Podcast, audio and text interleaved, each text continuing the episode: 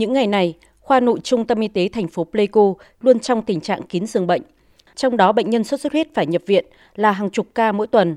Bệnh nhân Trương Thị Thúy Trang, ba mươi ba tuổi, ở phường Yên Thế, thành phố Pleiku đã nhập viện năm ngày cho biết.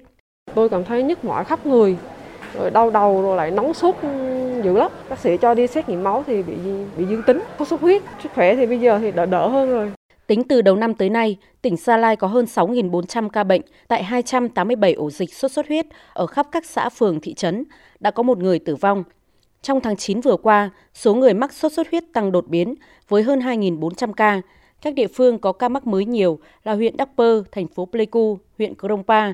Các cơ sở y tế huy động mọi nguồn lực để đảm bảo công tác điều trị bệnh nhân sốt xuất huyết, bác sĩ Rama Za, khoa nội trung tâm y tế thành phố Pleiku cho biết. Hiện tại trong khoa thì nên được còn hạn chế, thì bây giờ trong dịch thế này thì người sẽ tăng cường các khoa khác, các khoa trong bệnh viện, rồi tăng cường xã phường, tăng cường lên cả điều dưỡng, cả bác sĩ trực hai mươi tư trên hai mươi tư và bệnh nhân có diễn biến thì sẽ xử trí kịp thời, rồi trang thiết bị thì gọi là điều trị cho bệnh nhân tốt nhất.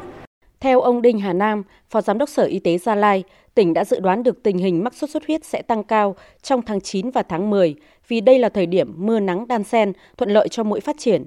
Sở Y tế đã chỉ đạo các đơn vị tập trung triển khai kế hoạch kiểm soát dịch và công tác điều trị ngay từ cơ sở.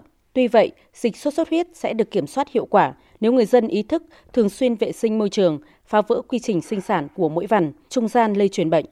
Y tế dự phòng thì tăng cường công tác giám sát các cái ổ dịch để triển khai kịp thời dập các cái ổ dịch. Thì tất cả các cơ sở điều trị đã có lên kế hoạch, đã bố trí giường bệnh và cơ số thuốc để sẵn sàng điều trị bệnh nhân, đặc biệt là các cái dung dịch cao phân tử để điều trị những cái trường hợp mà sốt xuất huyết nặng, sốc sốt xuất huyết.